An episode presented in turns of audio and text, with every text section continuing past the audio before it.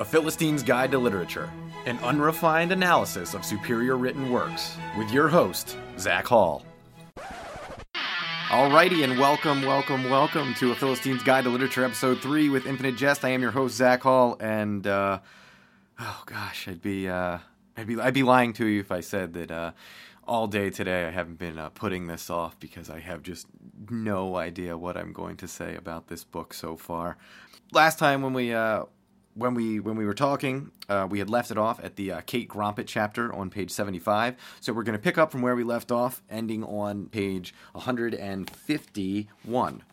So over the past week, done a lot of reading, and I gotta say that I've been getting more and more into this book and almost getting to the point where I'm like obsessing over it where when I'm not reading it I'm thinking about it or I want to be reading it or something like that which is a good sign because frankly I, I don't think I was going to get to that I, I didn't think I was going to get to that point.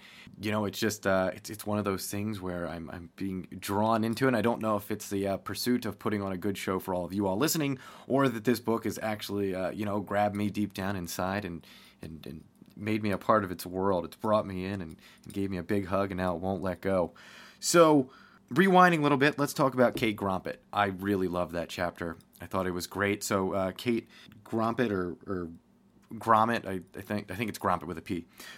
You know, certainly looking at uh, some of the ties between her and that uh, Ken Aretti guy. So she looks like she's a, um, a, a young lady who has some some serious addiction problems, and uh, that that kind of seems to be the base of of her mental issues, which is when we meet her, she's in a mental institution talking to a, a, a, young doctor, and the the doctor is a pretty good dude. It seems like he he really wants to relate to her, and it seems like he's doing all the right things. He's he's someone that that Kate can really trust, and uh, in reading it, I kind of like trusted him. Like I was I was on his side, and I think that I kind of got the feeling that he really did want to help Kate and like get to the bottom of what's wrong with her.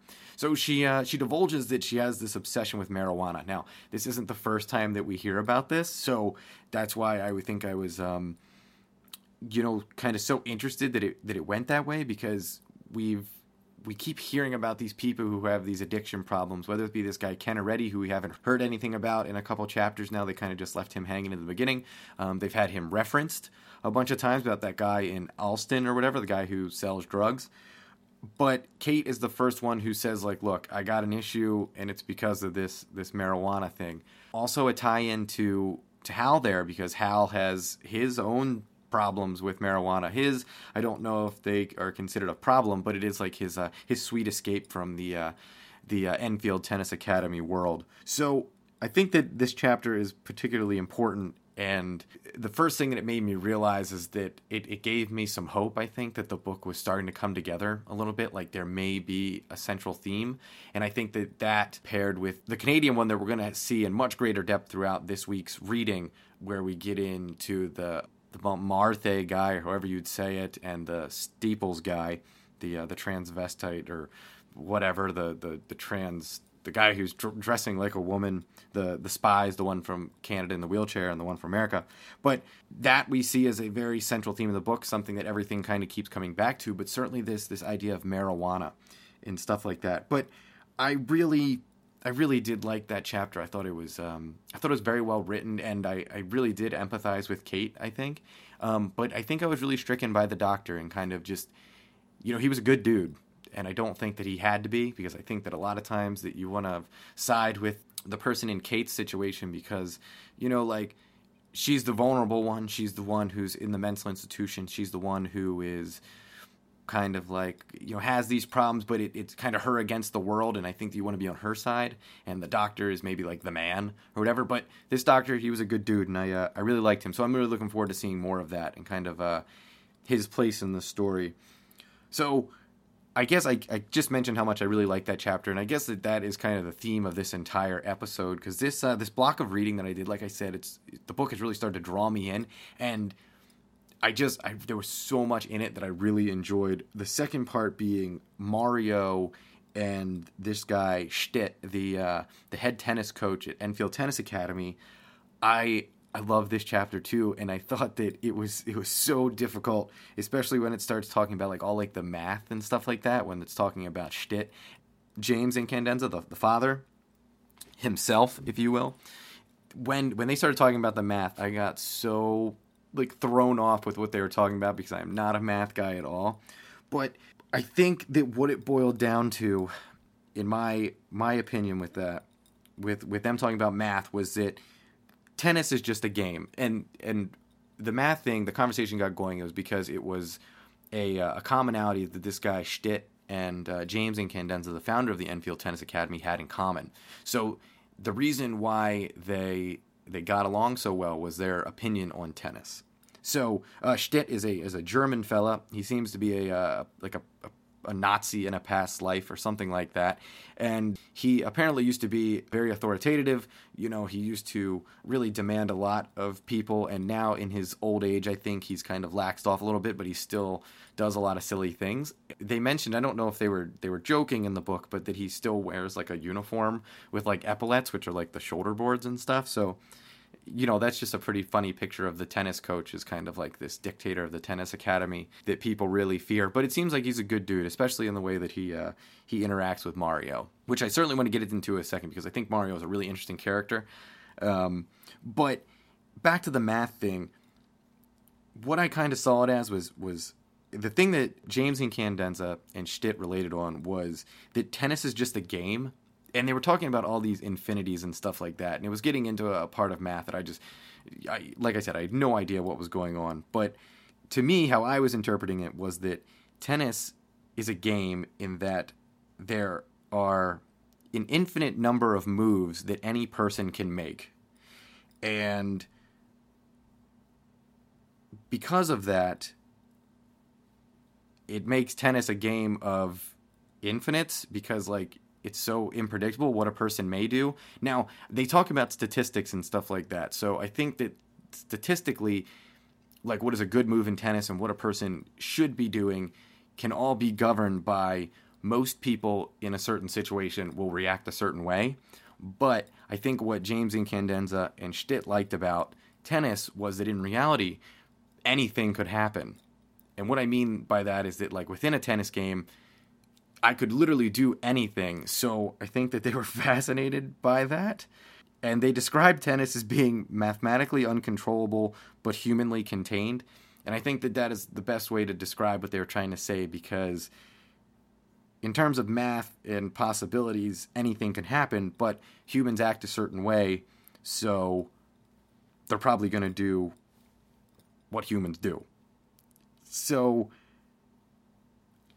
I don't really I don't really know why that was important. Like like this is another one of those things where uh, Wallace might have just put it in there because he was trying to be smart, or if this is maybe one of those big philosophical messages that we're you know meant to take away from the book that you know anything can happen just because something should happen like a human should act a certain way there's always room for something else to happen so I think that's just something that from that chapter I'm going to take away um, as something to kind of keep in the back of my mind when I'm reading.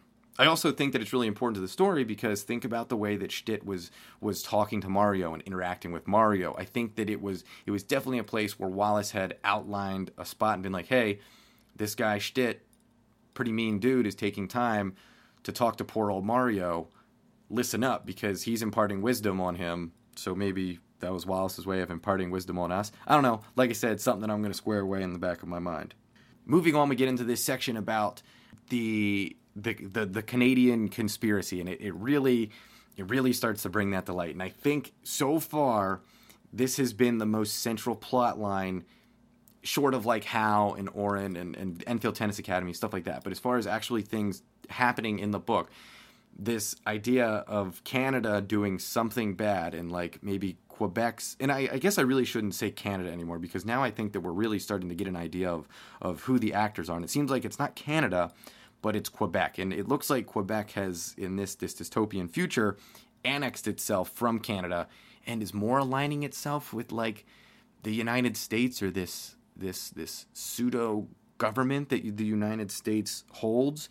And they keep referencing ONAN, O N A N, and what that is is the Organization of North American Nations, which I kind of see as like a you know, maybe like a European Union, NATO y type thing that I guess could only be Canada, USA, and Mexico. Mexico hasn't been mentioned at all, but it looks like maybe this is the big governing body of it, and things are getting a, a little bit more centralized in terms of government. I, I don't know, and I'm kind of getting going beyond my, my scope there talking about that. But from what it seems to me, especially, there definitely seems to be some political uh, tension between Canada and Quebec, and Quebec and the United States, or, or, the United States and Canada. I don't know, but we do meet this character Marthe and and Steeple, and they're important because they're the first tactical operators that we see that are actually openly talking about this conflict with Canada, Quebec, and the United States. We've we've heard it referenced a couple times before.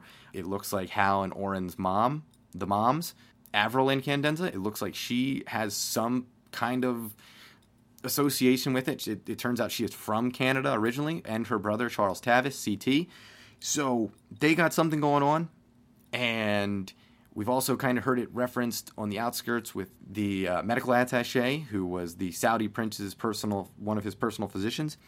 But now we're kind of getting into the level where we're talking about what's going down. So the scene is kind of set in this Arizona desert. So another reference to Arizona. I again, I think it's a big deal. Something stuff keeps happening in Arizona for a reason and you know Orin's there. That's where James Incandenza is from. Arizona is certainly on my the top of my weird places list in uh, in Infinite Jest. And they're talking about, or let me back up because I didn't mention this guy Tiny Ewell. Tiny Ewell, that was the strangest chapter so far because it just like talks about this guy who's like a very small guy. That's why his name Tiny isn't isn't ironic or anything like that. And he's a very small guy who's also going to a mental institution. And I don't know if it's the same one that Kate Grompet is going to, or the same one that is referenced as that um, in Boston as that house. Um, it, it, was it was it was created. You get to it at like page like 148 or something like that, um, right at the end of the 140s, and it's about the guy who was a former AA guy and he wanted to eat rocks, and um, so I don't know if he's going there. I, I can't quite recall, but that's that's the place where I don't know what the point of Tiny Ewell what his place is yet, but that's where it all kind of starts to come together because it talks about the burglary with M. Duplass, that's the guy who died in the chair, and the Arab man. So everything's kind of coming together. But we meet these characters, Marthe and Steeple, and they're up in the mountains in Arizona talking about crazy stuff. Marthe's in a wheelchair, Steeple's in a dress. We know that there's definitely some contention between the two they have some kind of a history, and whether it be their work that they've done or the work against each other, I'm not really sure yet, and I don't really even know what they're talking about. They're kind of talking around this this attachés problem where it looks like they've watched this uh, this cartridge in their their teleputer tape player viewer thing, and it seems to be killing them all or putting them in some kind of a catatonic state or something like that. I don't know. I don't know if this this is some kind of uh, weaponized form of entertainment. Entertainment, as we know, we talked about it last time, is like kind of like the central theme in the world, and it's kind of what everybody lives for in one way or another. So it, it makes sense. I mean, if they were going to weaponize entertainment and they made some kind of a uh, a, a, tape that was like The Ring. That's what I keep thinking about. You know that movie The Ring where people watch it and they're dead in 7 days. If they make something like that and people are, you know, addicted to this this entertainment they have to get their nightly fix, that might be a good way to uh, you know, take out certain people. So they're kind of talking about that, but something that I really want to talk about the kind of um, it, it was the first first experience I've had in this book for for something that I knew was coming was uh, was footnote 304 that was the uh, the one that I think it was footnote 45 had you go down to a subnote within a subnote and it was like 10 pages long and it was talking about the um, the game where the kids in Canada basically play chicken with a train and they try to jump out of its way and it causes them to lose their legs because a lot of these kids in Canada lost their legs this way they were you know they're bound to a wheelchair for the rest of their life and then this wheelchair assassin guild thing gets created and I don't really know the point of it. Maybe it's just like a funny thing. But it looks like these are pretty serious guys. I mean, it seems like they're uh, they're very violent and they're political and they certainly have an objective. At this time, it's kind of unknown what it is for me. I don't know if they're actively killing people. if they're working for Quebec in in hopes to annex itself from Canada or to do harm to the United States. I don't know yet.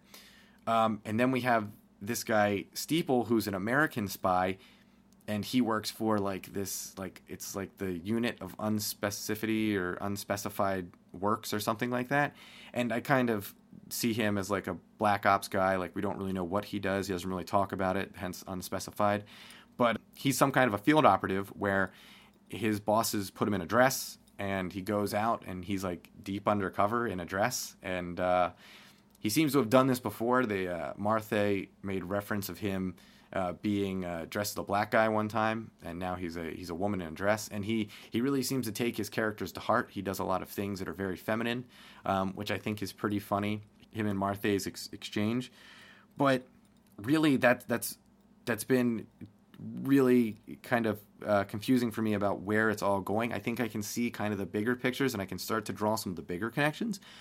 But actually getting into the specifics of what they're talking about, I'm still a little fuzzy. So this week, everything's all kind of coming together. But I don't think we're quite there yet where we're having these aha moments. I think now we're starting to, to get a better picture painted of our world where it's like, okay, this is happening here, this is happening here, this is happening here, and now we're having these go betweens, these these characters who know each other and are connecting with each other, but we haven't had some kind of synthesis where it's all like, oh, okay, this is where it makes sense. So, looking forward to that. I really wanted to touch on the uh, the locker room scene as well because there was a bunch this week. There was a bunch of scenes where Hal kind of comes out of his shell and and not is not like he came out of his shell like he's he's shy throughout the entire book and now he finally is coming out but he came out of his shell to us the reader in that we're kind of getting a glimpse of his interactions with his uh, his cohort at the Enfield Tennis Academy. And I must say that this entire part is really relatable. Um, you know, I don't know if it's just me being like a you know a twenty something year old dude, like hanging out with my buddies. I know what it's like, you know, but uh, I just I, I think it's it's so I don't know I, I I didn't think when I think I started when I started this book I didn't think that there was going to be anything in here that I could really relate to. I don't play tennis. You know, I'm not a I'm not a vocabulary genius, whatever. But Wallace has really surprised me in these chapters where he's kind of brought the uh, the the Enfield Tennis Academy students.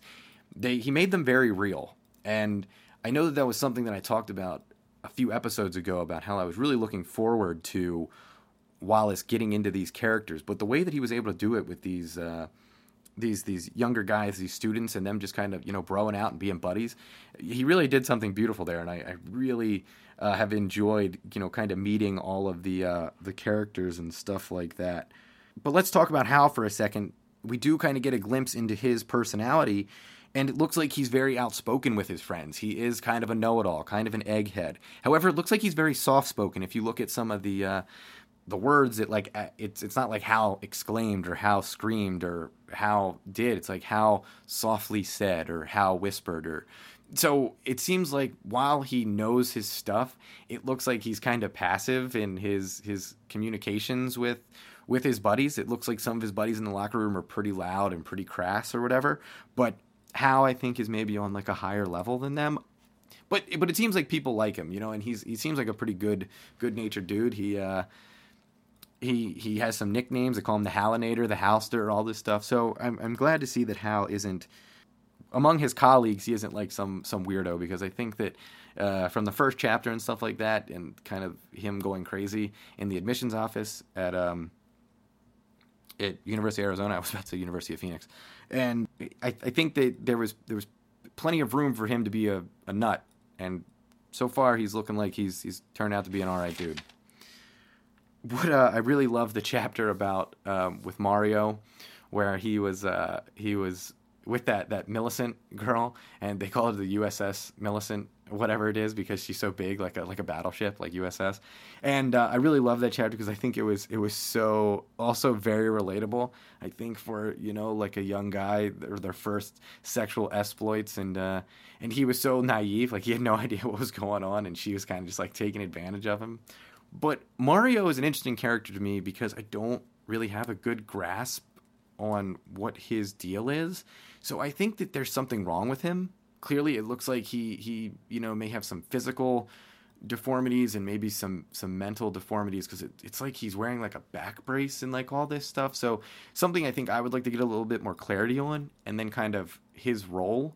What is mario there for? Not not like what is he there for? Like why why is he here? But he's an interesting foil to hal and Orin who are very very smart later in this week's reading Orin gave hal that really weird phone call so like i don't i don't know if like Orin's going crazy too um, since he's moved to Arizona. But something to something to look forward to, I think, with with Orin and kind of where that goes in their relationship, because it looks like they they may be coming together or communicating more. Because Hal had mentioned they hadn't talked in months prior to these these recent phone calls that he's been getting, and I'm I'm kind of excited to see where they go together. I don't know if they're gonna like you know join up and try to solve mysteries buddy buddy style, but it it's it seems to me that it's pointing in a direction where Hal and Orin are to need to to get together, and I'm curious if Mario's kind of in the same place or if he's just a comic relief, like oh let's take a break from the heavy stuff and talk about Mario.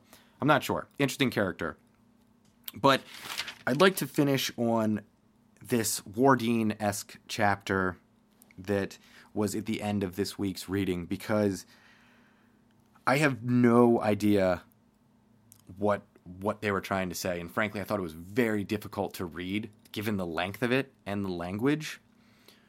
So I was reading it and I was getting very frustrated throughout the whole thing because it was one of those times where I was just like, okay, I need to get through this. I need to get through this so I can get to another part. And then I'll start realizing what's going on. So while I didn't really understand all the nuances of it, I think that towards the end of it, I started to kind of pick up what was going on. And it turns out that this guy C and poor Tony and and and our narrator, who I don't know who that is, it wasn't given a name, so assuming it was a male, but it looks like they were all like heroin addicts or something like that. And they go to Chinatown, they talk to this guy, Doctor Woe or Wu or whatever, and they like get their they get their drugs, and you know, spoiler alert, one of them dies, and it leads our character to kind of give himself up from drugs temporarily. He he he wants to go. He sees so like the the one friend C.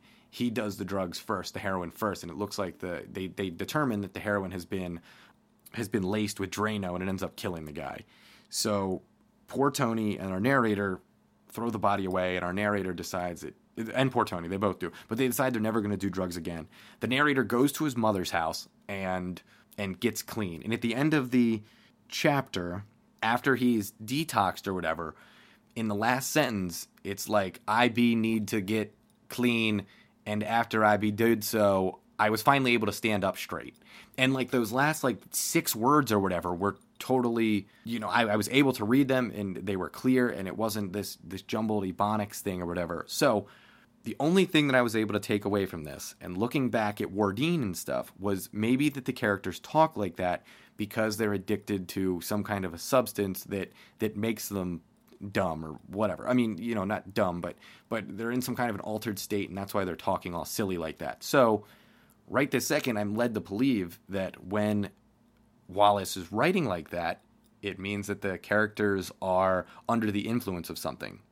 And and I think or they're just in a bad way perhaps because not that they're necessarily high right that second, but their lives are kind of in shambles and they can't really think straight because of the the drugs. So I really like that chapter in that the end kind of gave that glimpse that was a uh, a nice respite from how difficult it was to read because it just was not making sense. But I will go on the record saying that I still don't know where that really fits into the story except for the fact that in like the the middle 50s or late 40s or whatever it gets to that block of writing where it's like those really long titles and then there's like a memorandum and then a, a, paper from Hal and then an article that was written by Steeple as his woman in disguise persona that actually discusses the guy poor Tony uh, stealing a purse. It's described as a, a, a you know a clearly cross-dressing man, transvestite or something like that, who steals a purse that has an artificial heart in it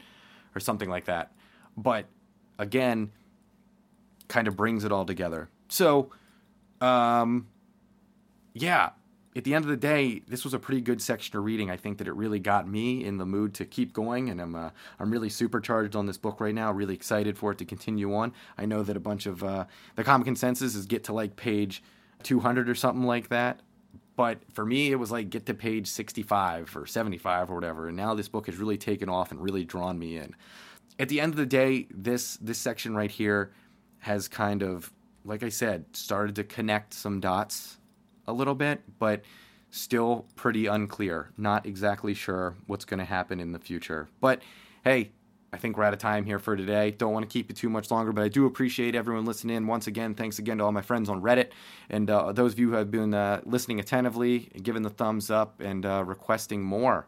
Um, I do appreciate it. You're gonna you're gonna keep this thing going, keep me excited. So that's all I have for this week. I look forward to seeing you next week. Enjoy Infinite Jest and happy reading. Thanks, guys.